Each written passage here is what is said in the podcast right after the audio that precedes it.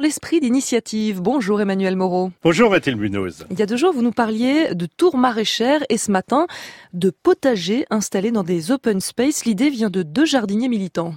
Romain Balmary vient du Lot et son associé Charles de la Boulet d'un petit village de Vendée. Tous deux ont grandi à 20 km de la première boulangerie Mathilde.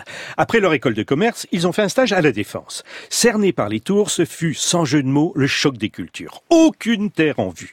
Trop malheureux ils ont eu l'idée de créer des mini potagers dans les open space avec atelier de jardinage. Romain on va faire jardiner ensemble, par exemple, des collaborateurs euh, du marketing et de la com, de la compta et de la finance. Quand on travaille dans une grande entreprise où on est plusieurs centaines, bah, tout le monde ne se connaît pas. Alors vous faites pousser les plantes, vous déclinez aussi tout ce qu'on peut faire autour de la plante puisque vous organisez des ateliers cuisine.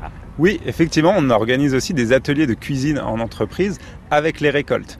Donc ce sont effectivement les salariés qui vont cultiver euh, de la menthe, de la coriandre, du basilic, euh, des fleurs comestibles. Ils vont bichonner leur culture pendant trois mois à la pause. Et au bout de trois mois, on va pouvoir effectivement organiser un atelier de cuisine avec les récoltes et faire euh, un pesto au basilic citron, des rouleaux de printemps à la coriandre euh, ou euh, même des cocktails avec de la mélisse ou de la menthe. Et du coup, vous apercevez qu'il y a des gens qui s'attachent à leurs plantes. Oui, absolument. Il y a toujours des, participants qui s'attachent particulièrement à, leurs plantes parce qu'au moment de l'atelier cuisine, on en a toujours qui veulent pas couper.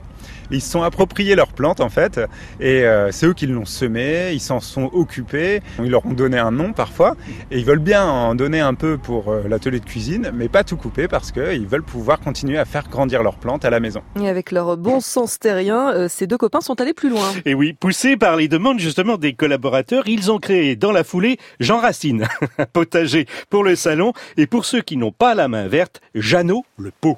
Jeannot, c'est un pot à réserve d'eau en céramique. Donc euh, il a deux compartiments, une partie haute pour la terre et une partie basse euh, qui est un réservoir. Donc on remplit le réservoir et l'eau remonte par capillarité grâce à une mèche en coton qui relie le réservoir au terreau. C'est un pot qui a une queue. Exactement, c'est un pot qui a une queue et une queue qui sert euh, à boire. Ça permet à la plante de boire ce dont elle a besoin. En fait, c'est une vieille technique. Oui, absolument. C'est une vieille technique. C'est une technique de jardinage traditionnelle qu'on a remise au goût du jour dans un objet au design moderne. Et qu'est-ce qu'on peut faire pousser dans Jeannot? Alors, dans Jeannot, on peut faire pousser toutes les plantes vertes euh, décoratives qu'on a à la maison. Alors, ben, ça peut être euh, les piléas qui sont très à la mode en ce moment, qui sont des, plantes vertes avec des paraboles rondes. Euh, la monstera aussi, qui revient très à la mode, se plairont parfaitement dans, dans Jeannot.